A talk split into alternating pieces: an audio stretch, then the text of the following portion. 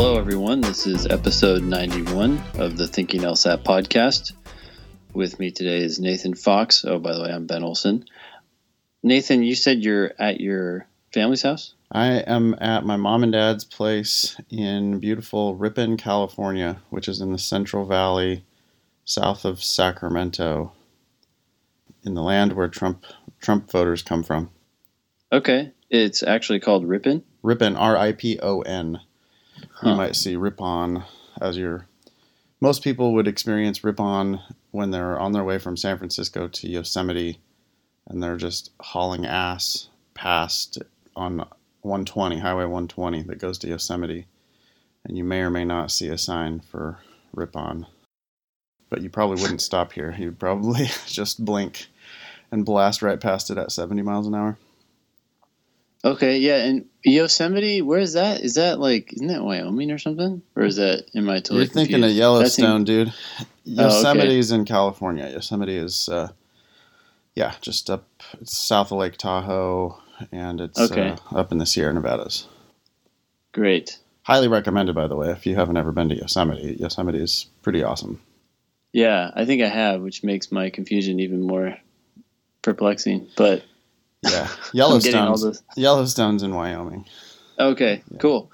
Let me. Uh, Well, good. Sorry, let me interrupt for a second. I, I just have to apologize to the listeners. I'm on the road this week, and I don't have my uh, professional grade recording equipment with me. So if I sound funny, that's because uh, I'm on Wi-Fi and I'm just using my my Mac to record here. So uh, my bad. I'll, I'll be back with a real mic on the next episode.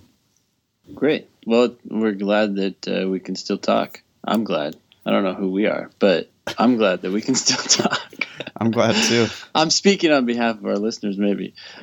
So today we have a lot of questions, uh, as usual, from listeners, which is great. If you have questions, you can always email us at help at thinkinglsat.com. We got to talk about the full test center situation here. a lot of test centers are full. We want to talk about that. And then we'll probably jump into a logical reasoning question from the June 2007 LSAT. But before we get into that, we do get emails all the time. We've mentioned this before, but from people who are wondering, hey, what class should I take? And just so you know, we do take students as well. We teach our classes, both uh, Nathan in California and I in uh, Washington, D.C., but we also have online classes. And Nathan, I, I don't know a whole lot about your online class. I know you can do a free one to check things out, right? Is- Yeah. that- Yeah, if you go to foxlsat.com slash free, that'll take you to a registration page for the five hour free class I offer. That free class basically reviews the entire June 2007 LSAT.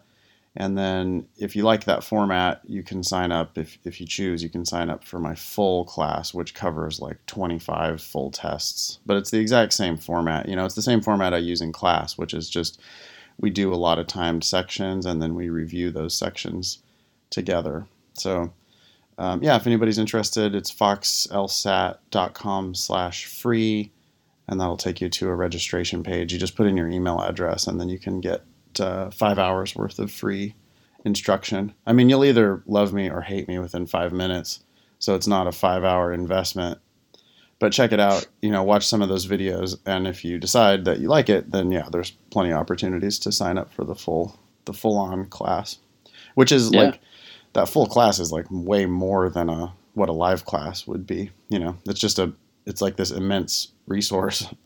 It would, be I would think one of the more thorough ways you can possibly prep would be to do an online program that has uh, much more extensive lessons than what you'd get in a live class. yeah, yeah, definitely. Yours sounds like Yeah. it's the same way, right? Because yours just keeps growing and it's hours and hours and hours, right, of instruction. That's right. Yeah, in in some ways, it's a, a matter of prioritizing. Uh, you know, like what to to look at. But that's absolutely right. Uh, there's so many videos. Uh, every time we talk about one, that just adds to the library. So Cool. great. So let's jump into some of these questions. This first one says, "Hey Nathan, do you want to read this one?" Uh, sure. Hey Nathan, I was. Oh, this is by the way, this is like a just kind of a representative example of lots of emails and contacts that I've been getting from students, which I'm sure you have too, Ben.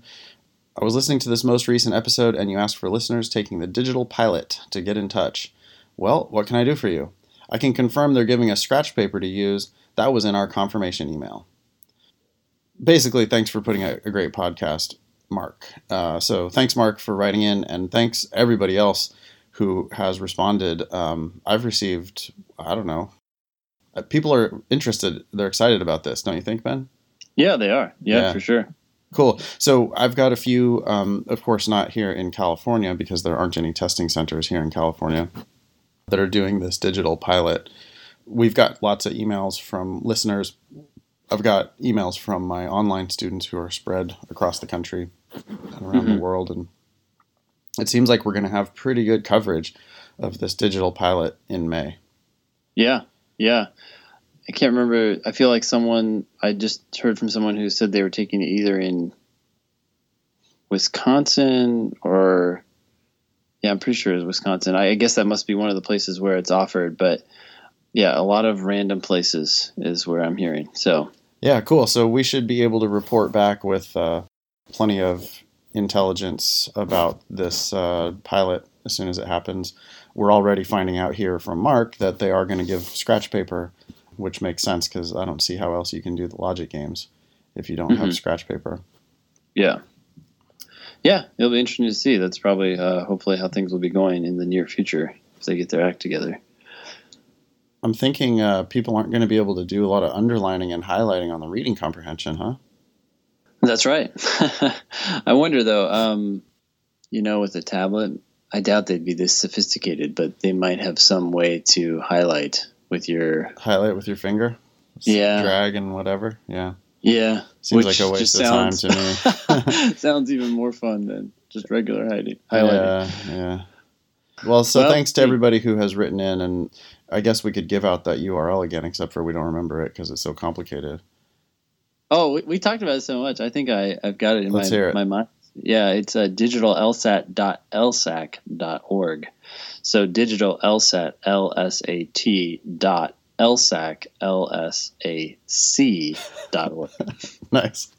Okay, cool. And that's again 20 testing centers across the country. You can sign up uh, to take a free LSAT on their new tablet format that they're testing out. Uh, it's not an official LSAT score, but they will uh, give you a $100 gift certificate. And they will give you uh, a brief analysis of your results by telling you what types of questions and so on that you got right and wrong. Uh, but they won't, from what I understand, they won't actually give you a, a score at all. So it's not even not an official score; it's no score. It's so, not even an unofficial score. It's not even a practiced anything. Oh, well, whatever. It, So. People are doing it to help us anyway, so that's why they're doing it. Thank you, everyone. Yeah, thanks for your help. So the, this this next uh, email has to do with the fact that I have been hearing from a lot of people. You have been hearing from a lot of people that test centers are full. Uh, Yeah. I mean, this isn't totally, you know, new. Uh, test centers fill up all the time, but the number of test centers that are full is pretty crazy. Here in the DC area, all the test centers are full, and so people are going and taking it in Philly. They're going very far away. I think that's a to take the mistake. Okay. My hypothesis is that it's a mistake because they seem pretty aggressive about opening up new test centers. It depends who you talk to at the LSAC. We have, well, I think we have other emails that are about this same topic uh, later. I've had people call and say, hey, you know, I, I want to take it in Las Vegas, but all the testing centers are full in Vegas. What do I do? And the LSAC rep actually told somebody, "Oh yeah, just sign up for the waitlist on Vegas because we're going to definitely open up a new testing center." Okay. So then they did that, and then sure enough, they get a new testing center, and now they're automatically enrolled into the one in Vegas. Yeah. which is where they wanted to be. So Mhm. if that's the case, then it would be silly to sign up for you know somewhere else, like hundred miles away. Because once you do that, then you you would have to pay an extra fee, right, to switch back to Vegas if they opened up a Vegas. Yeah. Yeah, you would. Mm-hmm. Yeah, so that it just I don't know. I mean, it's unfortunate the way these folks operate, but that's just I don't know. It's part of the game, I guess. I mean, I guess it depends on how convenient it is to get to Philly. Sometimes, um, I mean, Philly may not be the best example, but sometimes I know that people go home to take the test, Right. you know, wherever they might live. And I think at least the nice thing for people in DC when they do that is that they usually go to a test center that's pretty sparse. There's not that many people there. Yeah. Whereas here, there's a ton of people. So it takes a good hour, sometimes an hour and a half before you can actually start the test. Yeah. So I think there can be some upsides to going to some backwater place to take the test and know where you're going and Yeah. whatever. Yeah.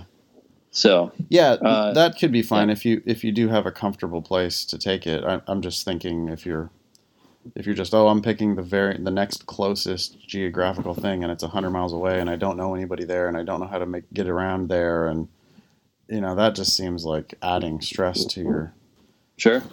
constant advice is to call the LSAC, right? It's I'm always telling people to call, get on the phone actually, and just call the LSAC because their websites are really a hassle and it, it can be hard to figure out what they're doing. But I have had some good results with people calling and saying, "Hey, you know, I really wanted to take the test in this one place," and then getting the information that they're, "Oh yeah, we are opening up another one." I have a funny story just from last night, actually, in class about people calling uh, LSAC. The um, Georgetown was the only test center that was being offered in DC for the June LSAT. So there was a lot of test centers in Virginia and Maryland, just outside of DC. But Georgetown was the only one that was offered in DC. And for anyone who signed up early, uh, they signed up for Georgetown because, hey, that was the only place to go and it was close. So they signed up for it. And then people started signing up for Georgetown, or they started signing up for the test and they wanted to find a place. And they said, hey, I can't find any place in DC. And Georgetown wasn't even listed. So usually what happens, at least from what I understand, is that when a test center fills up, it will show up in your search results, but it will show that it's unavailable. Okay. And people were searching for test centers in DC, and Georgetown wasn't even showing up. Yet other people had registered for Georgetown. So, you know, I heard this and I just figured it was sort of like a glitch in the system or whatever. I don't have a whole lot of faith in their website, as you Yeah, were just right. saying. And so it was like, okay, whatever. I mean, those people signed up for Georgetown, so they signed up for Georgetown. But a lot of people have been talking about this, going back and forth about it. And uh, so people started calling LSAC and saying, hey, what's going on? I don't even see Georgetown as an option yet. I'm signed up for Georgetown. Is it still going to happen? And a lot of reps just said, hey, look, you've got your thing all registered here. You're fine. Basically, stop panicking and get out of here. But they're like, well, this is kind of weird. And can you look into it? And because so many different people called, I mean, there, there's people in the class, there's friends of the people in the Yeah, class who are right. signed up for Georgetown. They're calling. And you get all these different stories. And some reps have been starting to say, wait a sec, oh, yeah, there is a problem here. It doesn't look like Georgetown is being even offered as a test center. And so one student last night said that she was talking to this rep, and the rep finally came around and said, Look, you know, I think you're right. There really is a problem here. I don't think you're going to be able to take it at Georgetown, even though you're registered there. and she's like, Okay, well, uh, what should I do? And the rep said, I don't know what you should do. And then she proceeded to say, If you know anyone else who's taking it at Georgetown, please have them call me. And my student was like, Wait, what? Like, you want to do the word of mouth solution here? Like, why don't you just email everyone who signed up supposedly for Georgetown? And it sounds like just yesterday, someone or this morning, someone talked to them again because of our discussion last night in class, and they had made a little progress on this, and they said they aren't going to do it at Georgetown. So it sounds like it is over. And they're going to try to open up a hotel here and get everyone who has signed up for Georgetown into that hotel. So we'll see what happens. But wow. Super organized. That's amazing. yeah, No So big anyways- deal. It's just the entire future of all these people who are signed up. Yeah, and you know, it's so funny how the LSAC has this huge aversion to taking responsibility for any of this. Yeah. Like, you know, apologizing or admitting that they might have made a mistake. Yeah. I, I wouldn't be surprised if some people who get messed up by this just they just end up saying, "Well, that's fine. Why don't you just go ahead and take it again in September, and maybe even you know charge them at first and then waive it when they complain." Yeah, that's that's their standard thing. Is that's all, there's always the next one. Yeah, You can just re-register for that one. No problem. I wonder how many people they have there. Actually, how big of an operation is it? I don't know. I sometimes think it's like one guy behind a curtain. I know I do get that sense, but then I mean you have all these different reps. Yeah. Well, it could just be that one guy doing different voices. Yeah, maybe so. So this next letter is pretty long. Yeah. What do you think we should do here? I'll, I'll just I'll just do it. Let's just do it. Okay. Hello, gentlemen. And then in square brackets, we get a, a prelude to the whole thing. In square brackets, we get, wow, this letter got out of hand. So if you don't want to read the wall O text, I don't blame you. Just skip to the TLDR section.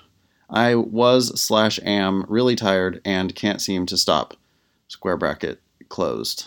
Okay, so that's the introduction. Now we get the wall O text. It says, I enjoy listening to your podcast, and like others, I tend to listen to it when I'm at work. Just to satisfy your curiosity from episode 84, I work in a law firm. When I'm not tuning into your most recent show, I'm going back and listening to past episodes I missed, as I tend to skip around depending on the topic and how busy I get while working.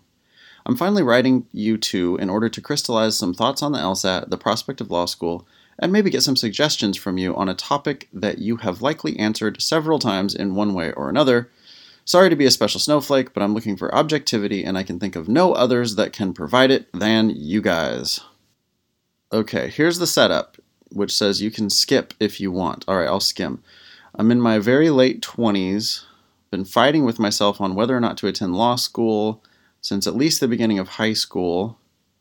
I'm trying to approach this matter with eyes wide open. I've read blogs, done due diligence on law school transparency, read all kinds of bitter lawyer stories and news articles related to struggling JD graduates and their Starbucks gigs. I've read about the costs of tuition, various financing calculators, and the abysmal financial aid packages and bait and switch scholarships. I'm aware that lots of attorneys are notoriously unhappy, burned out, stressed out, and are more prone to substance abuse and suicide than a lot of other white collar jobs. Okay. I think all true. Uh, not you're not lying about any of that. Okay. In spite of all this negativity, I have bravely or perhaps stupidly decided that for all my hemming and hawing and deep skepticism toward law school, I still have this unrelenting desire to take this path.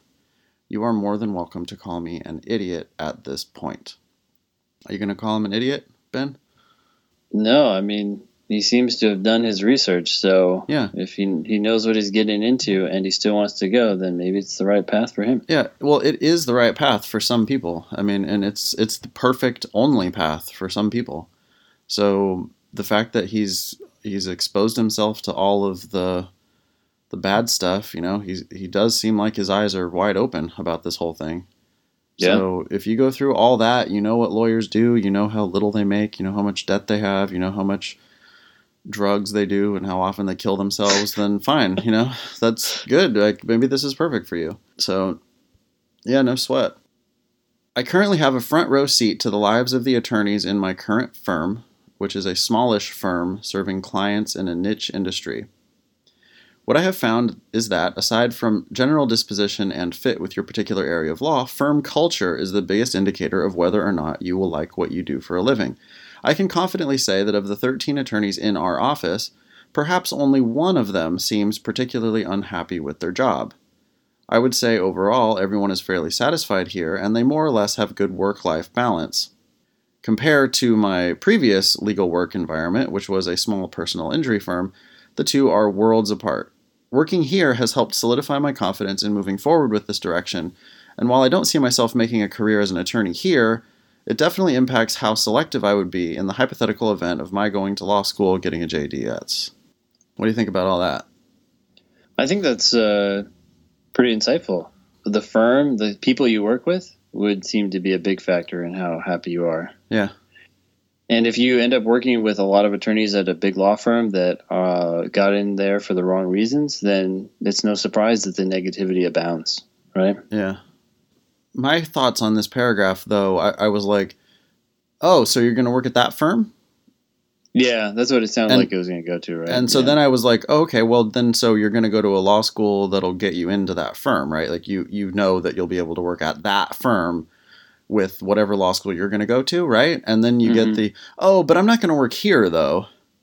yeah, And so then it's just okay, well that begs the question, uh, where are you going to work? Because if you've now you've told me there's one firm where you definitely aren't going to work because it sounds horrible. That's that personal injury firm.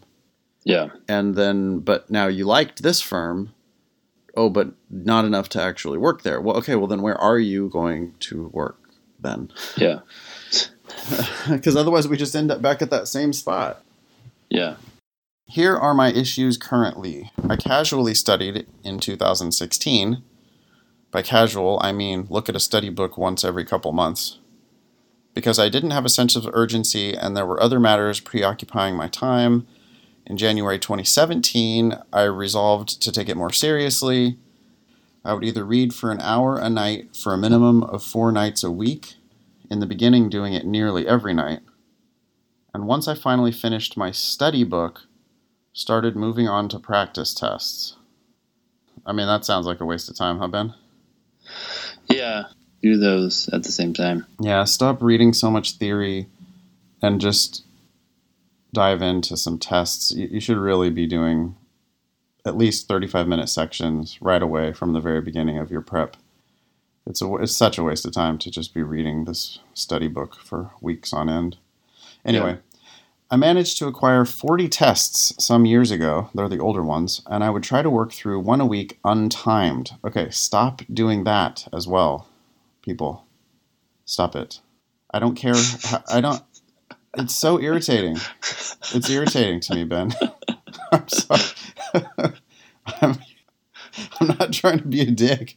I'm just saying, stop doing untimed tests. Why are you doing that? The, the test is timed. You have to be realistic. Most people shouldn't finish the sections. Probably you shouldn't finish the sections. But put a timer on and just go calmly and carefully and focus on getting them right. And when the time's up, you'll see how far you got. But I don't care. I don't know why you're doing untimed practice. It's a waste of time. I think sometimes they might hear our emphasis on accuracy and feel like, okay, well, time isn't an issue, so I should do it untimed. But what you're missing out on is the opportunity to resist being sucked into the whole time vortex, right? Like if you take a timed section and you focus on accuracy and you don't rush, then you're basically training yourself to resist the the watch or being affected by the watch and that's something you absolutely have to get good at because when you do start timing yourself hopefully not on test day hopefully a lot a lot sooner than that you're gonna freak out about the time everyone does Yeah, like, that's exactly right. You need to time yourself so that you can learn to ignore the time. Beginning in February, my method was such I would set a timer for 35 minutes and work through a section to see how far I would get. At the end of 35 minutes, I drew a line on my bubble sheet between the last question I answered and the question I did not get to to mark my progress, then worked through the rest of the questions. I wasn't working on speed, it was simply more of another way to measure improvement. I would then have my fiance score the section in another room, then I would review the questions I got wrong and try to figure out the right answer instead. Okay, yeah. I'd rather that he go back to the questions he wasn't sure about Yeah. before his fiance grades it because even though I guess she's not telling him what the right answer is. I like how she's gr- got it scoring it, in another room. Wait, what? She's the fiance is scoring in another room. you see that? yeah, yeah. It's like going into a special soundproof chamber in the other rooms so that you won't hear the screams or something.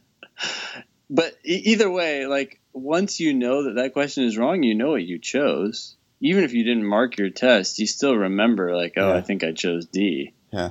And and that's like that is the biggest hurdle right there. Deciding between D and whatever answer you ultimately choose. Yeah.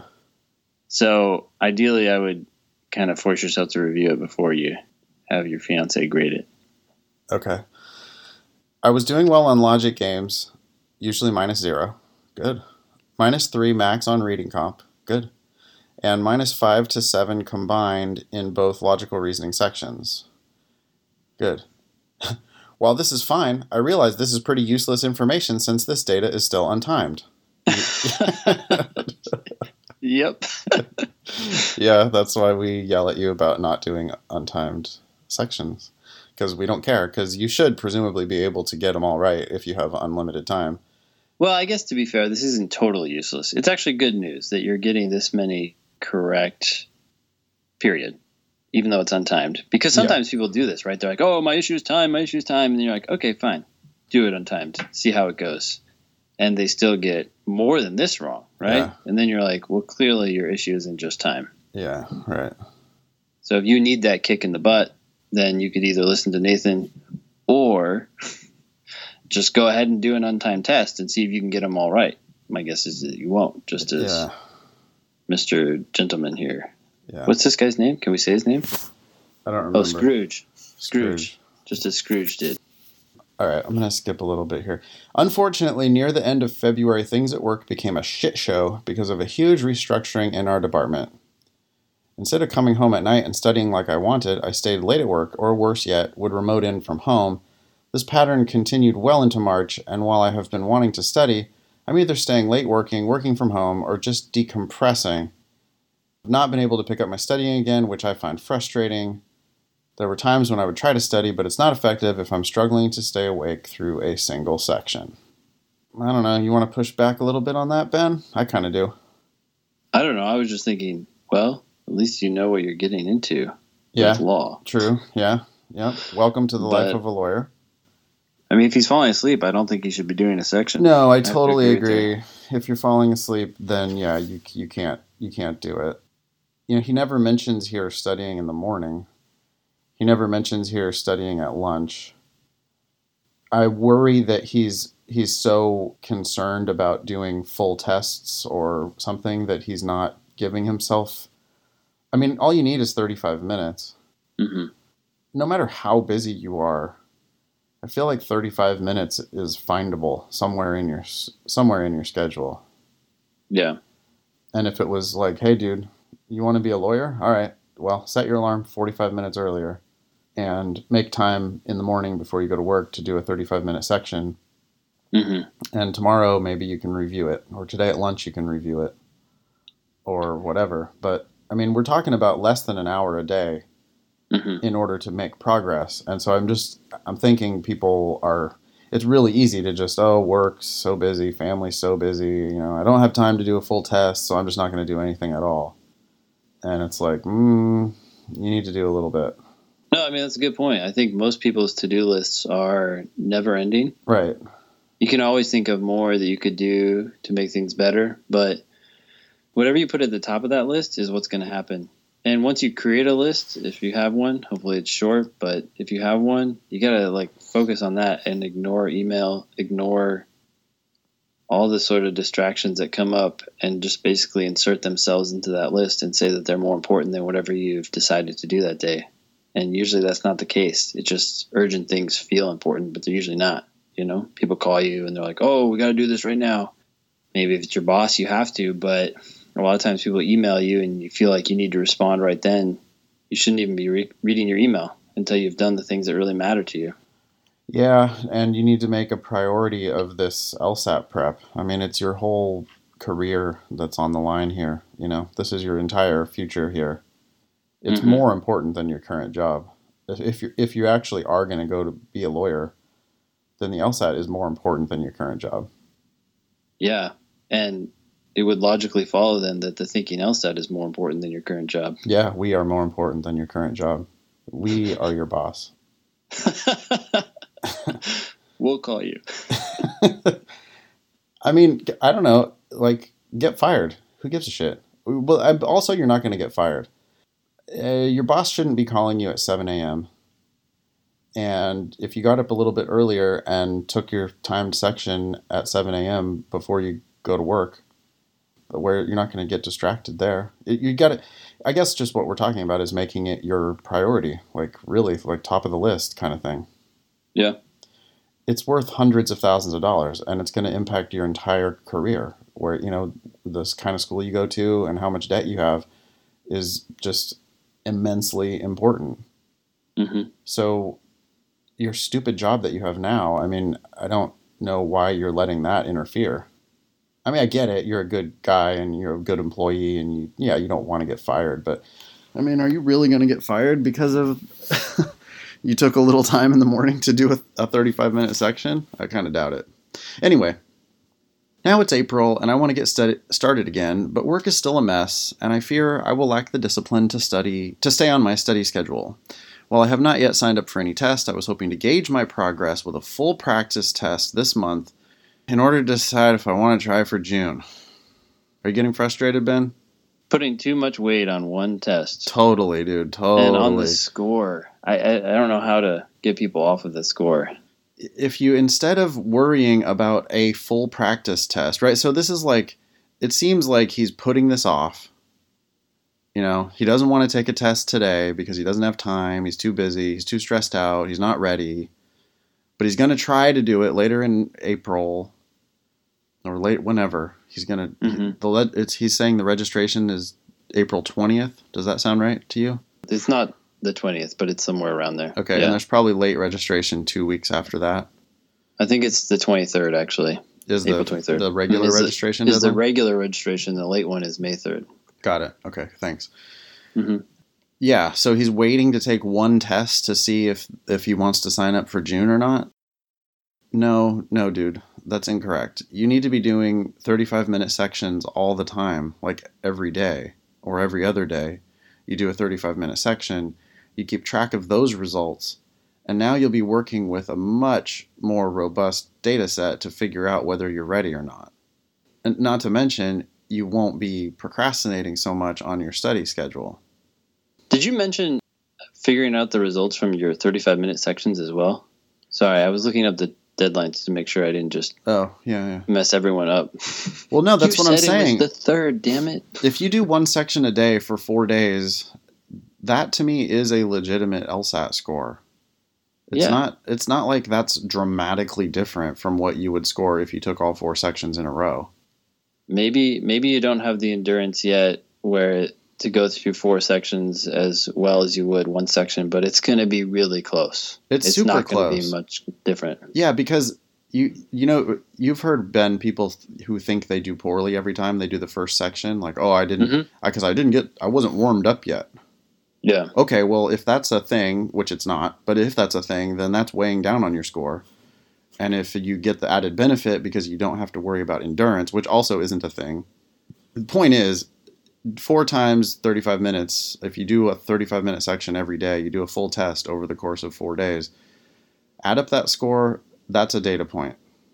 hmm That is.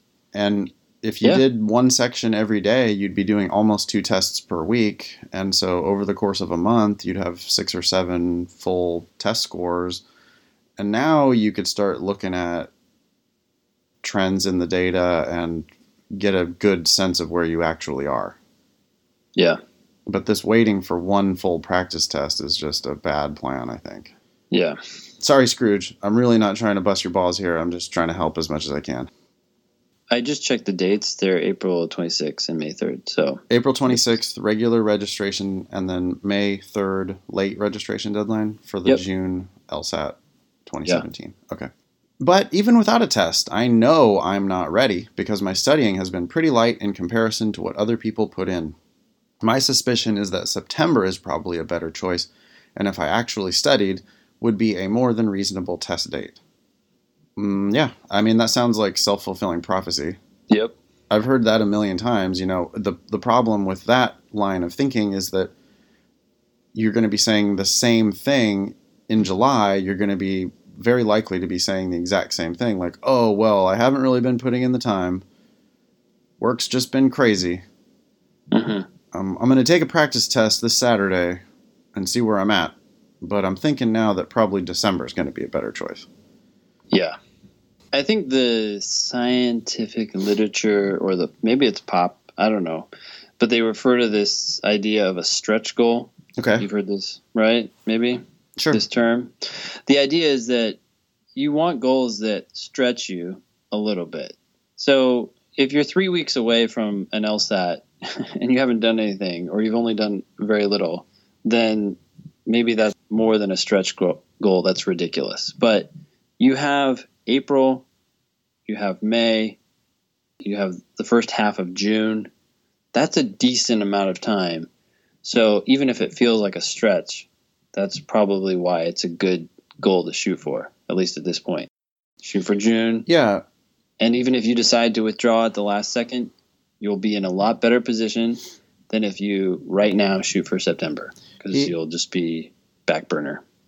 As we record this, he has two full months. By the time this comes out, he'll have eight weeks probably. Yeah. You know, and eight in eight weeks, you can make a lot of progress. That would be enough time for some people. If you really Mhm. did it, two months would And be he's already been studying, so I don't think it's. Yeah, he's been sort of studying. I mean, he's been fucking around and and wasting a lot of time, to be honest. But okay, he has been working on it, which is yeah, it's better than what he's been doing is definitely better than nothing. Mhm. And two months more of like actual commitment could totally get you ready for June. And then yeah, worst case scenario, you withdraw from the June exam, and you are now way better equipped to take it in September. hmm I can already hear the rejoinder. Why are you taking so long to study? Why don't you just go ahead and do it and get it over with? Well, it goes back to my decision to do this with eyes wide open. For me, it's not worth the financial risk of law school unless I perform well on the LSAT. It's not worth the opportunity cost of lost income over three years with a potential debt accrual of six figures and mediocre chances of landing a job afterwards. Law school for me is only worth it if I have it nearly, if not completely paid for. This means I have to kill the LSAT. What do you think about that that that paragraph, Ben? That didn't answer the question that was posed at the beginning of the paragraph. Yeah. because you're not I mean, we're, what we're really upset about here is that he hasn't really been studying properly. He hasn't been studying consistently. He hasn't been doing 35 minute sections. So that's the part that I'm mad about. I mean, you can stretch this out for six months or a year if you want, and I absolutely believe you should get the very best LSAT score you can for all the reasons Scrooge is citing. That's all very good thinking. But none of that is an excuse for like inefficient slash procrastination on the studying. The other thing here too is I think just by honestly going for the next LSAT because you have a reasonable amount of time to do that, eight weeks. I think it's just gonna. I think it's gonna be a better experience for you. I think if you shoot for September, you're just gonna continue doing what you've been doing, maybe a little bit more, because you're starting to talk about it more and think about it more. But in essence, you're not going to make the progress you would have made. We're not saying that that you should definitely take it in June, but you should plan on it and think that you are until you know that you shouldn't. Yeah. People love to just I don't know what is that? It's it's like almost like masochism cuz don't you want to just do this and get it over with and put it behind you? Yeah. Get the best score you can and be done with it? I don't know why you would be like sneaking up on it for for like you're doing a stealth sneak attack on the LSAT by by by sort of studying but not I mean it, it kind of sounds like you're making yourself miserable by procrastinating and thinking about it so much but then not actually doing it. I don't know, Yeah. putting off the inevitable. I don't work in Silicon Valley, but I've heard the idea that if you're not breaking things, you're not moving fast enough. Oh wow, okay. And I think that that is applicable here. If you're not getting to the June test and the, then being like, ah, dang, I need to wait and take it in September, but you had tried, if you're not like coming up against the wall and then being like, well, maybe I should take the next one at the last moment, then you probably weren't moving fast enough, right? Or trying to. Yeah. You were dragging it out and I think there's something to be said about that. If you want to get things done, then you set stretch goals, not super Yeah. easy, lame goals. Yeah, well, continue on in the wall O text. It says, Ah, you say, that's well and good, but why are you taking so long? It's not doing you any favors. Do you know what we are going to say to everything? He's been listening to a lot of podcasts, so he like knows exactly what we're going to say. It may be that extending my study time won't benefit me in the long run, but the reason is stated previously. I'm in no rush. Even if I took the LSAT in June, the earliest I could matriculate, all things going as they should, would be fall of 2019. I can't matriculate until then because my fiance will not graduate until uh, from college until fall 2018 at the earliest, but likely spring 2019. My current role is to keep a roof over our heads by paying the bills. Until he graduates and finds work, I can't consider quitting mine to go back to school. Okay, so still, why not just get the LSAT behind you now? I mean, some people need to take the LSAT three times. Your LSAT score is good for five years. I would say, why wait till the last minute? I mean, why not get it done? Well, here's the thing. Ultimately, the goal is to get the highest score, right? And I think that one way to think about this is that if you don't do enough, then you're not going to see progress fast enough from week to week.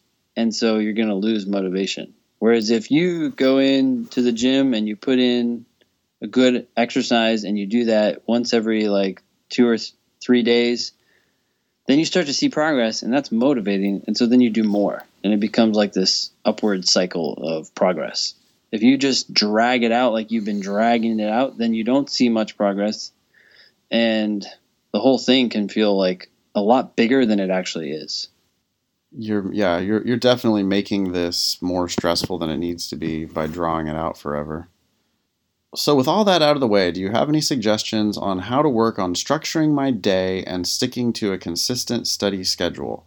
I'm prone to overworking, so it's a struggle for me to go home when I'm supposed to, leading to the staying late, remoting in as discussed previously. And before you suggest I study at work, I would rather not because I do not want to freak out my boss or HR nor do I want busybodies nosing around my stuff and asking what I'm doing.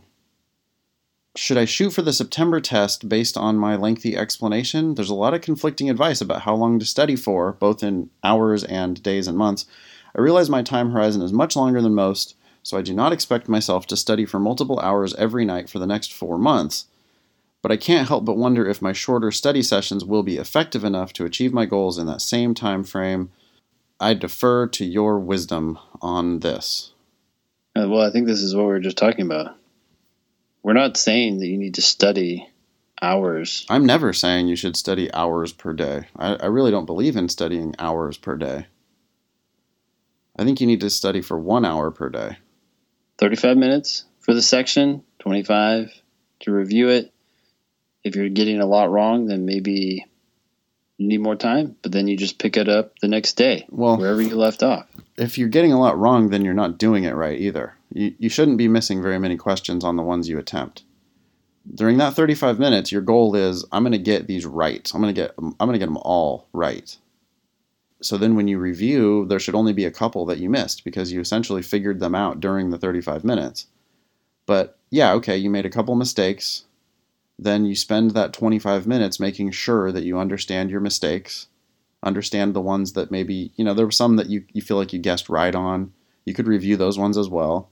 Review the questions you weren't sure about, review the questions you missed, and wrap it up, and that's good. And it's one hour. I don't need four hours today. I need an hour a day for the next four days. Yeah, I guess I'm just thinking about people who say maybe do 14 questions in 35 minutes. They have another 10 questions to go when they're done with that. In that exact situation, if you're only getting to 14 questions, then I don't really need you to do question number 24 ever. Like, I, wait till you're getting. I mean, I see what you're saying, Ben. Like, hey, those are te- those are legit test questions. They're real. You know, why why waste them by not doing them at all? Yeah, I, I mm-hmm. follow that, but I'm I'm also thinking that that might be beyond your current level if I'm thinking about the student who literally is only doing 14 questions and missing three of them, you know, your foundation might be shaky enough that like doing number 24 is going to just blow your mind anyway, like waste a lot of time. Yeah. It depends on who you are, depends on how much time you have, but I'm I'm actually fine with people not doing the ones they they don't get to. Like again, and this is more advice for like the 135 scorer or the 140 scorer. Yeah.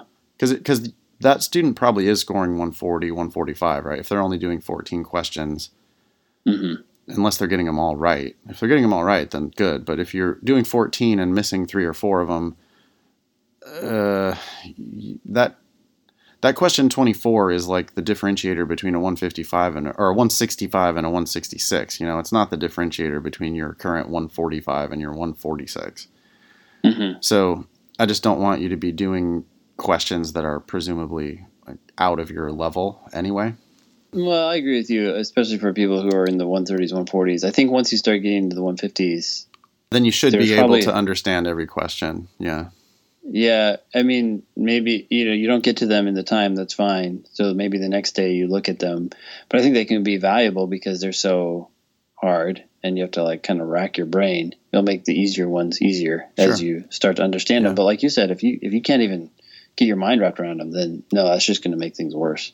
You want like just right challenges, right? You want stuff that you can actually be successful on. hmm So, you know, like logic games, I, I pretty steadily give the advice that if you're in single digits in the logic games, you know, I, I don't really need you doing game three and game four all that often. I, I, there's certain games that are just going to be so hard for you.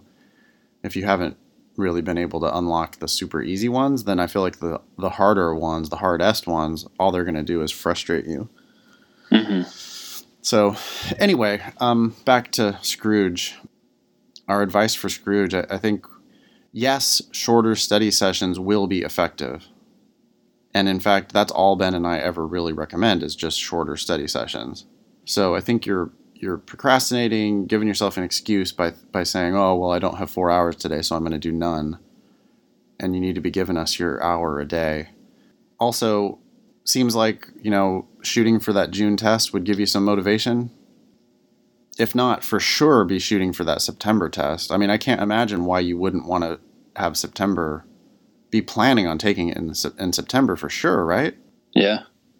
Take it in Dive in, September, do December as a backup, and just be done with it. hmm Like we we we like having you as a listener, you know, but it just seems miserable to study for the LSAT for three years if you don't need to. I'd agree. Is that it for that for Scrooge? I think so. Okay. Yeah, let's go. Let's go to uh, Anthony. Anthony has a question about your interview with Chantal. Yes. I was not on that episode, No, so weren't. actually, and I never had a chance to listen to it. So I'll let you take this one. Yeah, so Anthony writes in and just wants a clarification. Listening to the episode from March 6th with Chantal, in which you guys discussed the public service loan forgiveness program, she was discussing how the debt that gets discharged at the end of 10 years, or 120 payments, counts as taxable income. Uh, I just wanted to point out that for particularly the uh, Public Service Loan Forgiveness Program, the PSLF, that discharged debt is actually exempt from income taxes. So Chantal was warning about how a lot of these loan per, loan forgiveness programs end up giving you this giant tax bill at the end when the loan gets forgiven. But Anthony's pointing out that currently for the uh, PSLF that that actually is exempt from uh, federal income tax. Okay. I sent it to Chantal, and she responded at length. She said, Yes, I believe I mentioned that the program is tax exempt, but that only applies to people working in public interest. Also, I said I was unsure what the future of that would be. Uh, she says, My intuition was correct since the Department of Education is giving those that officially qualify for discharge under that program the complete runaround. They've been sending people letters revoking their status right before they qualify for discharge. Very nice of them. She provides a link to a piece by NPR. She provides a link to a piece in the New York Times. She says, I expect students who are eligible for discharge after 10 years to be denied this discharge. This whole situation is a massive mess, and if students aren't allowed to discharge their debts after working in public interest, I wouldn't be surprised if we see lawsuits. For everyone else that discharges under the standard repayment program, which is between 20 to 30 years depending on your repayment plan, the forgiveness is taxable income. No question about that. Hope I answered your question. Thanks, Chantal. So, yeah, thanks again, Chantal, for participating in this conversation, being on the show, and responding to Anthony's email. We'll post those links in the show notes. It does seem like it's a big mess. I know people who, you know, just to be clear, to work to qualify for that public interest loan forgiveness, you you have to work steadily in the public interest with all sorts of other restrictions like how much money you can make while you're doing it. It could be a massive disaster if you all of a sudden don't qualify for that program anymore. You know, and Yeah. and many people shift gears too. I, one thing, I, young people don't recognize how much they're going to change over the next five or ten years of their lives. And Yeah. like, I get it that you're a you're a social justice warrior right now, and you know you're gonna go whatever you're gonna do, save the somebody, and I believe you today. But ten years from now, you may or may not still be on that same path. You know. if you are on that path, that's great, and you'll end up getting your loan forgiven and it won't be taxable. But if you're not on that path anymore, or if they tell you that you're not on that path anymore, I mean, like they change the definition of public interest, right? Or they, who knows, they get rid of the program altogether. So there is this other loan forgiveness program where you get your debt forgiven after 20 or 30 years. Hmm But then that one for sure also is taxable. When you get that big forgiveness, that is a taxable event. Yeah. It sounds like a disaster. You shouldn't be planning on loan forgiveness, I don't think. I, that just seems like a bad plan. Doesn't it? Yeah. I, I just don't plan on anything from the government, honestly. I think, you know, you should go to law school if you can pay for it yourself or if someone else is paying for it or if you get a scholarship or if you sh- you have a way that you're going to be able to pay it back because of like you're going to go work in big law and make a shit ton of money. Otherwise, like one of the best ways you could save the world is by not getting yourself $200,000 in debt. Um it's harder to save the world when you're $200,000 in debt. Next one? Yeah, the next one, uh, this listener asks us not to use his Yep. or her name. Yep. And I see LOL here, so let's call him LOL. Oh, yeah. It's LOL from Beijing. Perfect, yeah. I love listening to your program. It's a really good show, even not for LSAT. Oh, okay. It's funny, and I like your way of talking. Cool. Okay, talk about myself. I'm 34 years old, married, no kids. Why I mention these things is because they matter a lot. Now, I'm a senior manager in one of the top companies in China, working close to his boss, who is big, as his exclusive speechwriter. Ooh, that does sound like a important job. Yeah. It seems like a good job, but my deep mind, in in my deep mind, maybe We in got my some mind, English problems going on here, obviously, which LOL mentions that, you know, this is uh, uh, not English as a first language. So, yeah. Ben's kind of reading through this and, and cleaning up the English a bit, which is fine. Yeah, to the extent I can. Sorry if I misinterpret it. But in my mind, I feel like I always wanted to be a lawyer. He's always wanted to be a lawyer. Great. As you know, tuition is a huge burden. I had this go to law school idea before, but I gave up many times because of the financial reasons. And my family, my husband, even my mother in law, they all want me to have a baby as soon as I can. Thank you, family. Now my life seems comfortable, uh, but I just don't have a baby. But I really want to be a lawyer. Hmm. Nathan can laugh at me now. I can totally accept it. I know maybe my only problem is how much I want to be a lawyer. So it leads me to my real question today. If I go to law school, I want to go to a top 14 at least. If I can get some scholarship, that's even better. So my ideal LSAT score should be 170 or more, according to your podcast, right? What do you think? Sure. I mean, that would be great. Yeah. Like 170 something is better than 160 something. But- yeah, for the top 14, you probably need a 170 no matter what your GPA is. Well, I Uh, mean, not necessarily. I've sent students to Harvard with a, a 160 something, right? But it's it's just not. Yeah, I mean, it's not the norm. for the elite schools, you want elite credentials. So, yeah, you want the best numbers you can possibly get. Says, she continues, I think my biggest weakness is language. I'm good at writing, arguing, and logic. Maybe I want to give myself more confidence. Do you have any ideas about the possibilities that I can make the 170 score? Or how long do you think it will take my time to study? Oh, I have no idea. No, uh, not not possible to answer that question. It's different for everybody, and to be perfectly clear, some people will never score 170 something, even if they studied for the rest of their life for the LSAT. Yeah, we should clarify that because that is like, wouldn't you say that's the most common question you get from new people who are looking to take a class? Yeah, just tell me what I need to do to get to 175. I'll do anything. I got I got unlimited work ethic, and I'll just tell me the tell me what to do to get to 175. Yeah, that or one se- like 170 is this kind of magical number I think that people like to break, and they're like, "Well, what's my likelihood?" And I always like to start that conversation by saying, "Look, if you get a 170, that means that you're in the top three percent of Yeah. all test takers. So right now, it doesn't matter if we don't know anything about you, nothing. You have a three percent chance of getting there. Most people would consider that not good."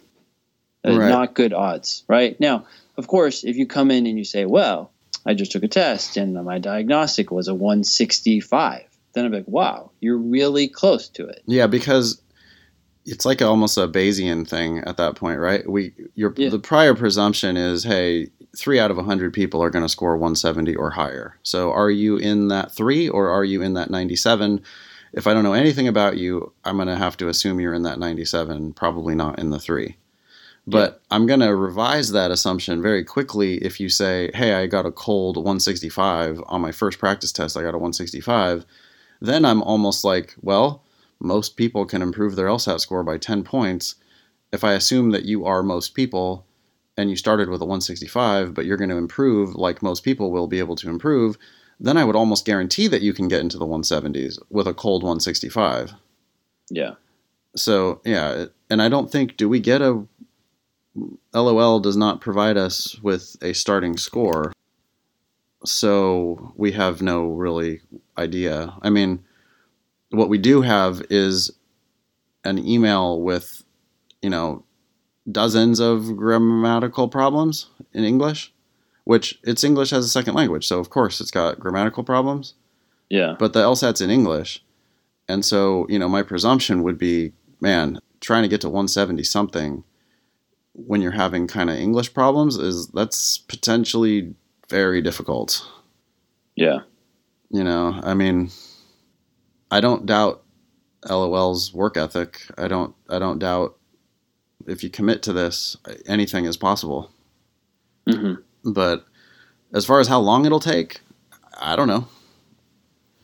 It depends how long you're willing to work at it. I don't Yeah. know. Chances are that you won't get into 170, but if you have more information, maybe that will change. And I think those are some good numbers to think about. And as your score, as your cold diagnostic score goes down, your chances obviously go down. I mean, there have been people who have started with one. I remember a student who started with 148 and ended with a 179. And that's awesome, but it's sort of, well, not sort of, it's extremely misleading. Well, that's So- one out of thousands of students that you've worked with, right? That's a Yeah. that's a one out of five thousand increase. So I have Mhm. the same thing. You know, I have I have I can think of a student who improved by over thirty points, and but it's Mhm. like I remember that one because that one stood out among thousands of other students that you really that you improved that much. Yeah. So it's it's pretty rare to go from one, you know, if you got a 135 and now you're asking me what my odds are of getting to 170, I'm like, well, prior presumption it was three out of a hundred are going to make it to 170. But now Mhm. that you're reporting to me a cold 135, I have to adjust that downward because now you're talking about a one in a thousand amount of improvement. Yeah. So the odds go down from there. But if you're willing to spend years at it, you know, if you're willing to really just be diligent and continue studying, who knows? It just depends how much you want it, I guess. Yeah. So uh, LOL ends by saying, by the way, the Trump thing, I'm assuming his election, makes me upset. I used to think that the United States is the best country in the world for its diversity and freedom. Okay, Trump is not the best ambassador for those ideas, maybe, but I don't know that the United States itself has changed much. Yeah, well, What that's the that's the biggest problem with electing someone like Trump is that it's the the optics of the whole thing are just terrible, right? I mean, Yeah. he's supposed to be a representative for the country and we've we've basically elected an asshole who well he is an asshole there's no question i mean is. even Yeah, people who no, vote for I'm not. I'm not laughing because it's Yeah. uh, unusually harsh. I think a lot worse things could be said about Yeah. him. He is extraordinary. I don't even know. It's just mind-boggling. his supporters would would be like yeah that damn right he's an asshole that's right he's a you know he's gonna get things back on track he's he's our asshole and Mhm. it's like yeah i know but that's the face of the world now and so now you've got you got all these people around the world looking at the united states like geez look at this dick Mhm. because he is and he's not only an asshole but he's also like not an intelligent or at least not well spoken asshole. Yeah. so it's like this is our president and he he like can't speak in proper sentences can't it, it's just so embarrassing. So anyways i apologize to all of our international especially international listeners. I apologize for this buffoon. But yeah ben to get to back to ben's point i mean on the day to day you know with the 300 million americans I don't know that Trump's presidency has changed anything about the way I interact with people on the street. Do you feel like there's less diversity now in America? No. I, I don't feel like there's less diversity. I don't feel like there's less freedom. I feel like there's an idiot in the White House who does a lot of posturing, but I don't know that certainly has not killed the American dream. Just I guess because. there.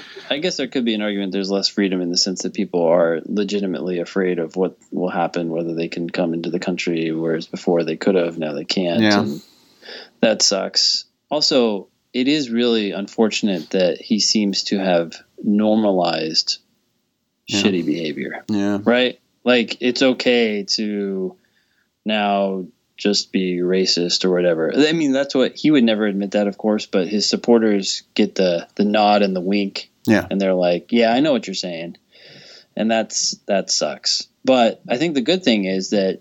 Uh, two things happen when someone has a certain behavior. I think I might have mentioned this before, but if someone has a sort of a reprehensible behavior, or you find it reprehensible, you actually become less like that behavior. Yeah. So if someone is a jerk and you find that abhorrent, you become less of a jerk.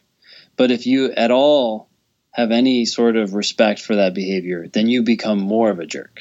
so that could slightly explain the increased divide in America because everyone who looks at this and thinks it's ridiculous is probably becoming better slightly. Yeah. And like I'm not I, I want to avoid anything that's remotely similar to that. Whereas everyone else, his uh, hopefully a minority of supporters are probably becoming worse. Like, oh, this is fine. I can be a jerk and stand up for my beliefs or whatever they think. Yeah. Yeah. Anyways, we should remind our especially international listeners that uh, the United States does not elect presidents for life, and you're not able to be president for life in the United States. We've had shitty presidents before. Even if Trump wins re-election, which is by no means certain, he will still only be president for eight years, and eight years is just not that long in the grand scheme of things. we've we've been around for a couple hundred years now, and we've had several assholes as president. hmm So you know, it's like sure, it could be dark days now, but it'll pass, and we'll have somebody better in there before too long. So take a deep breath. It's funny because like twenty somethings can't comprehend that, right? They don't wrap their head around. it's like it always just seems like whatever it is right now is just everything hmm but um i don't know I, it's just i expect It's relativity. Things are going to swing back the other way. Yeah. And I don't think he's going to get reelected. No one's going to make that mistake again. Well, They're going to vote in droves. yeah, possibly. Yeah. So this last email is by, please don't use my real name, Smiley. okay. Please don't use my real name. Smiley says, Hey, Ben and Nathan. I'm an LSAT instructor and a new listener of your podcast with a 179 and a 378 from a top 10 liberal arts school. I've never really seriously considered law school, as my nightmare is finding myself miserable and in serious debt one year into law school. Yep. Okay. Very cool. possible. I don't particularly want to be a lawyer, but I could see the degree helping me in a related profession, such as various policy jobs, a sports agent, or pos- possibly running for office. Okay? I don't think I'd consider any school that's not quite well respected, but I'm not willing to take on any debt in case I decide it's not for me after a year. Good. Are there any top tier schools for which I'd have any chance of receiving a full merit scholarship? From my limited research, it didn't seem like this was a viable plan, but I thought you might have some insight. Full merit scholarship with a 179 and a 378 at a top tier program? Uh, That's not a thing? Yeah, I mean, he might just be saying, "Hey, Harvard doesn't really give merit-based merit-based aid." I mean, that's true, but Mm-hmm. and yeah, maybe Harvard, Stanford, Yale, maybe maybe not. Yeah. Doesn't Georgetown give full rides? I'm pretty sure they do. And I thought I was just talking to someone at Columbia. I know Columbia does. Yeah, So there's got to be some good schools that do, at least. I know UCLA does. You know, he uses this top tier language, which we don't know. It's different people draw the tiers in different ways. Mm-hmm. but I would just say apply broadly. If you really want to go to, you know, if you're thinking this is a thing you want to check out and you've got your 179 and your 3.78, so it's going to be, you know, you're going to get great offers. If you apply broadly and if you negotiate those offers, I'd be surprised if you don't end up getting serious help. Well, yeah, what am I talking about? I, I've had people go to Berkeley on a full ride. Yeah. So that's top 14. I, I don't know how top tier you need to be here, but boy, I hope Berkeley's a good enough law school for you. I don't, I don't know. I mean, Oh, especially if he's just planning to, to use it as a degree to help in a related profession. well, in a related profession, they're not mm-hmm. going to care about what the exact law school ranking is. They're just going to care about whether they've heard this heard of the school or not. Have they heard of Berkeley? Yes. So it's fine. I'm glad that please don't use my real name, Smiley Face, is looking at not going into debt here because all of this talk about I don't particularly want to be a lawyer. hmm I mean, that's like then absolutely do not borrow money. Yeah. I could see the degree helping me in a related profession. Mm, you could see it helping you in a related profession. Okay, cool, but then don't pay for it though. Like get, get Yeah. it for free, and then hopefully it will help you in a related profession. You know, and then it's all over the map here with various policy jobs, a sports agent, or possibly running for office. Ooh, okay. I mean, sure, theoretically, all those things are possible with a JD, but just don't go into debt for a JD in order to pursue these, you know, all these random different things. It's great Yeah. that you've got all these different things on your radar, and you should definitely check them out. But you should not go two hundred thousand dollars in debt in order to check it, check these out. Yeah. And yeah, we have seen people with full rides in the top fourteen. So I would say with your credentials, I mean, if anybody's going to get that offer, it's a 179 and a 3.78 from a top 10 liberal arts school. Yep. So I would say absolutely yes. Just make sure you apply to 15, 20 schools, you know, spread it widely so that you can get yourself these good offers. And when the offers come in, remember that you can uh, negotiate those offers and get even better deals. Yeah, and I think what's implied there with your suggestion of, of 15, 20 schools is that he might be applying to schools that he doesn't want to go to because they're not in his quote top tier. But that's fine because you get a full ride to one of those schools, and maybe you can use that to edge out a full ride at a school that you do want to go to. Yeah, if UCLA is on your list, which, you know, I understand it's outside the top 14, so maybe you would never deign to go to a school as shitty as UCLA, which, by the way. what? Our poor listeners. They're like, that's not what I meant at all. well, but that is what some people say, though, you know, so I'm just, I know that's how people are that is how people are, and it's pretty disgusting. But yeah, yeah, I hear you. You know, even if so, if UCLA, let's say UCLA is on your list. By the way, it's the best law school within hundreds of miles, and people absolutely do go from UCLA into you know big law jobs and all that stuff. So yes, UCLA is a fine law school. If UCLA is on your list, then I mm-hmm. absolutely think you should also apply to USC and UC Irvine so that you can get yourself into better negotiating position with UCLA. So yeah, so even if you have no intention of going to UC Irvine, I would throw in that application anyway. Get a good offer from Irvine and use that offer to uh, to to negotiate with UCLA. Yep. Okay. Uh, so thanks. Please don't use my real name. I wonder who he teaches for. Yeah, I did want to know that. All right. Boy, we made it through the emails. Oh, I should say, by the way, to please don't use my real name, Smiley. No matter where you're teaching, you do need to put the Thinking LSAT on your whiteboard. Yeah, Thinking LSAT podcast. Just put it up there on the first night of class and maybe every night of class at the beginning and talk about yeah. what we talked about on the recent episodes of the show. Yeah, maybe the first half of the class. You could just talk. That. Well, you could pl- bring speakers in and play it. Sure. Yeah, that's a good idea. That is a great idea. Okay. Thanks. Uh, thanks. Please don't use my real name, Smiley. So we're going to jump into the June 2007 LSAT, which you can just Google and download. Uh, we also included in the show notes. We are in section three, question 23.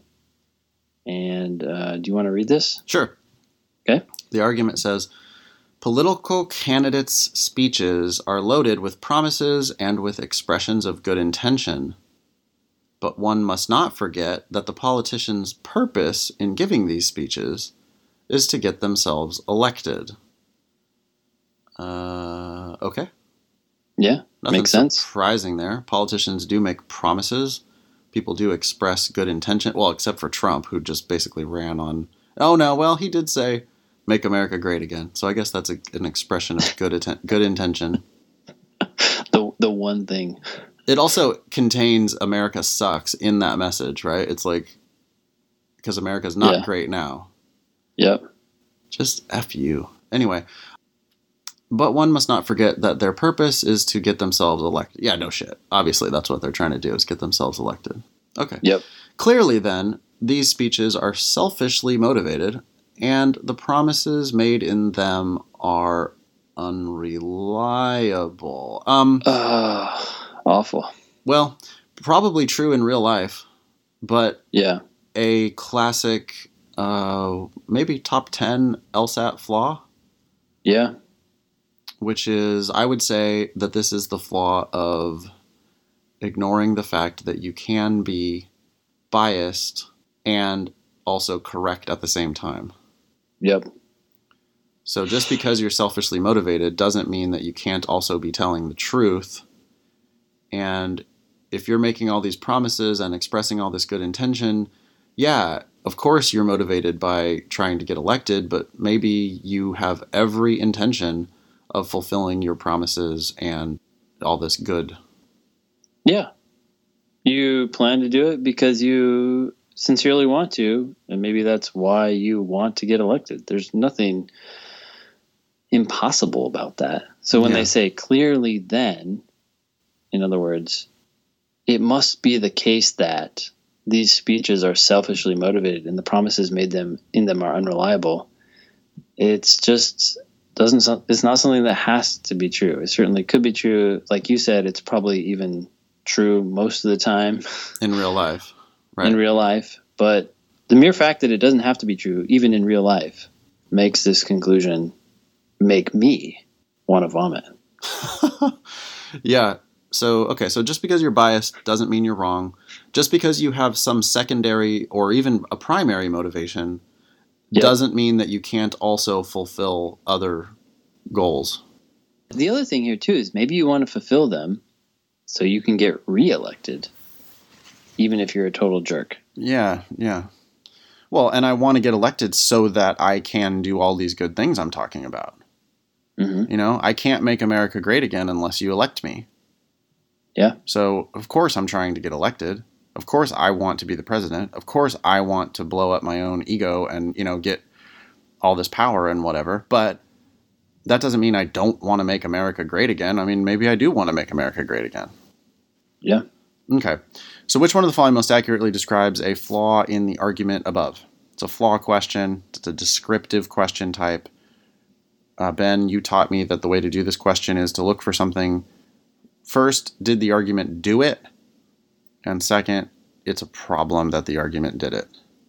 Yeah.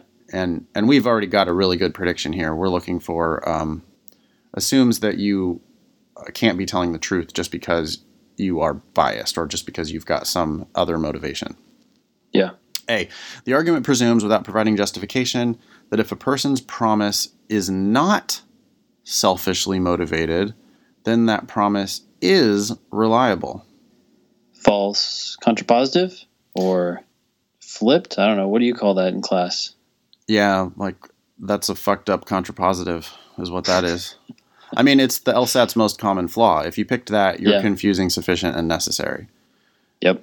So the answer is not A. B. Just to clarify, the person was assuming was assuming that if something is selfishly motivated, then the promises that that person makes will be unreliable. will be not reliable. But this is just the negation of that. Yep. which is not what we were looking for. B. The argument presumes, without providing justification, that promises made for selfish reasons are never kept. Hmm. Hmm. I'd, I'd, I'd keep it, I suppose. It's a little strong, Yeah. but I'd keep it. Yeah. Yeah, I agree. The word I don't like is never. Is that what you're focusing yes. on? I don't like the word Yeah. never. Yeah. Because when it says presumes without providing justification, that means that the argument is necessarily assuming this. And it does seem to be assuming this, but is it assuming it for all cases? I don't know. Yeah, I'd keep it open. Yeah. I think we're in the same boat. Okay. Okay. C. The argument confuses an effect with a cause. No, we know what that flaw looks like, and that was not the flaw here. To make C the answer, it would have to be like I went to the hospital and I noticed there were a whole bunch of sick people there. Therefore, the hospital makes people sick. Yeah. That's confusing cause for effect because probably no, they were sick. That's why they're at the hospital, not the hospital is making them sick. Okay, so it's not C. D, the argument overlooks the fact that a promise need not be unreliable just because the person who made it had an ulterior motive for doing so. Hmm. That sounds got some double negatives in there. So I feel like I had to read that again. Me too. The argument overlooks the fact that a promise need not need not just means does not necessarily that a promise does not necessarily need to be unreliable just because the person who made it had an ulterior motive for doing so. I think when I rephrase that need not to not necessarily, it makes a lot more sense and this seems to be a better fit. I yeah, I mean if you narrowed it down, we we kept B open. Yeah. but D connects a little more closely with the argument, right? It's it. I like that it's talking about unreliable promises. Yep. And when I look back at B, I see oh, those are never kept, Mhm. which is a slight difference between unreliable and never kept. Unreliable Sure. being well, not sure if we can trust him, but you know maybe he does, maybe he doesn't. Yeah. Where never kept is like oh, we hundred percent know that that's not going to happen. And so if it did randomly, that would be a problem. So it seems as if B is me is uh, misstating the argument. Then, if you compare it to D, Yeah. I like D's statement. I like D. D seems like a closer fit. Yeah, so at this point, I, I would have mentally checked off B and I would keep D open. It doesn't mean I've chosen it, but be like, yeah, it's better than B. So Yeah, so B's out, so we're on D, and then we're going to read E. The argument overlooks the fact that a candidate who makes promises for selfish reasons may nonetheless be worthy of the office for which he or she is running. sorry, I just started laughing as soon as I saw the word worthy. Yeah. Yeah, it's not about that. It's about whether these campaign promises are reliable or not. This actually, I think this answer choice is interesting. The test writers are targeting people who aren't reading the passage carefully enough. Yeah. They're just reading it and then sort of jumping to their own conclusion, probably because they're going fast. And they think this is about whether or not the person should be or shouldn't be elected, as opposed to just the more specific point will their promises be reliable or not? Right. Yeah, E's kind of beside the point. D was really a good connection with our objection. D does seem to be fairly describing the flaw that, hey, wait a minute, you know. My objection here was, hey, wait a minute, just because they're selfishly motivated doesn't mean they're you can't rely on them. And I think that's what D is saying. So number 23, we got to pick D. B was a uh, pretty nice trap there. If you don't read all five answers, I could absolutely see you picking B and moving on. I'm thinking about the student in the last five minutes who decides to try to do five questions or to try to do four Mm. questions in five minutes. You know, like, oh, I'm smart though. I can just blaze through these and figure them out. Yeah, I'm gonna I'm gonna crank it through, and then you spend a minute on number 23, but you needed to spend a minute and a half on number 23 because you spend a minute just enough to find the second best answer. Yeah. B and you don't take the time to parse out D or don't take the time to even read D. And uh, they are going to trap you if you don't read all five answers. Yeah, and if the need not phrasing messed you up here, I think that was what the test writers were trying to do is trying to hide the correct answer in a jarble of words. Yeah. Um, just remember to replace need not with not necessarily. Yeah. Basically, D is hey, the argument has assumed. if you could replace overlooks the fact that a promise need not be, Mm-hmm. it- it- you could replace all that with assumes that it is. Yep. right? So Yeah. basically, D is saying the argument assumes that a promise is unreliable just because the person who made it had an ulterior motive. Yeah. That's exactly what it did. Yeah. So- by overlooking the fact, by not considering that it doesn't need to be there. That's like a triple negative. Yeah. No, Overlooks these, guys, the these fact guys are that pretty good. need I don't know how they come up with this stuff. unreliable. Yeah, triple triple negative, I guess. Okay, cool. So 23D. Anything else, Ben, before we wrap up today? No, uh, just email us your questions at help at thinkinglsat.com. You can also post questions on thinkinglsat.com. Uh, that's where we post the show notes as well as the episodes, and people will leave comments there all the time. What else can you do? You can tweet us at thinkinglsat, uh, Nathan at nfox. Is that right? Yeah, yeah at nfox on Twitter. Yeah. Mhm. And you can tweet me at strategy prep, although I'm pretty uh, dead on Twitter. I've only tweeted like three things in the last year. And just recently, I tweeted a picture of an ad driving around DC that said, Why take another test? And it was referring to the GRE because the GRE can open up so many more doors. I don't know if that was a subtle knock at the LSAT or just a general argument that they've been making for a long time. I don't knows? think it's subtle, dude. I think the the testing wars have officially begun. Yeah, I mean, they're they're going to war with the LSAC and they're also going to war with the GMAC, right? Because there are oh, business Oh, yeah, the- schools the now that GMAT. hmm There are business Yeah. schools that accept the GRE, and there are LSAT uh, law schools now that accept the GRE. So the GRE is like officially declaring war on all fronts against the other uh, major tests. Huh. Seems like to me. Yeah. Well, and LSAC is slowly responding with a digital lsat.lsac.org. Yeah, you know the one thing that the LSAC has going for them in this uh, battle against the GRE is that the GRE does have math on it, and every time I get worried that like the LSAT is going to go away and I'm going to lose my awesome job, Mhm. then I remind myself that the GRE has math on it, and then I feel better. Because I know that uh, you know if I look around my class, like I even mentioned it in my class, I talk about the you know of course because people want to know about this new news with Harvard accepting the GRE, and now Yale accepting the GRE, and I talk about it in my class, and I just the second I mention to them that there's a quantitative component of the GRE, I can just see like three quarters of the class is like, nope, not doing that. Definitely not doing that. So Yeah, that's interesting. You know, I just read something the other day that said that the GRE, the highest score you can get on the quant section is a, well, it's a perfect score, but it will put you in the 97th percentile because 3% of test takers get a perfect score in the quant. Hmm. And so there's not a good way of distinguishing top tier candidates like there is with the LSAT. You know, there's such a spread Huh. from 170 to 180 yeah, that you can get a 97th percentile, 98th percentile, 99th percentile, 99.2 percentile. well, why don't they so, make the math harder?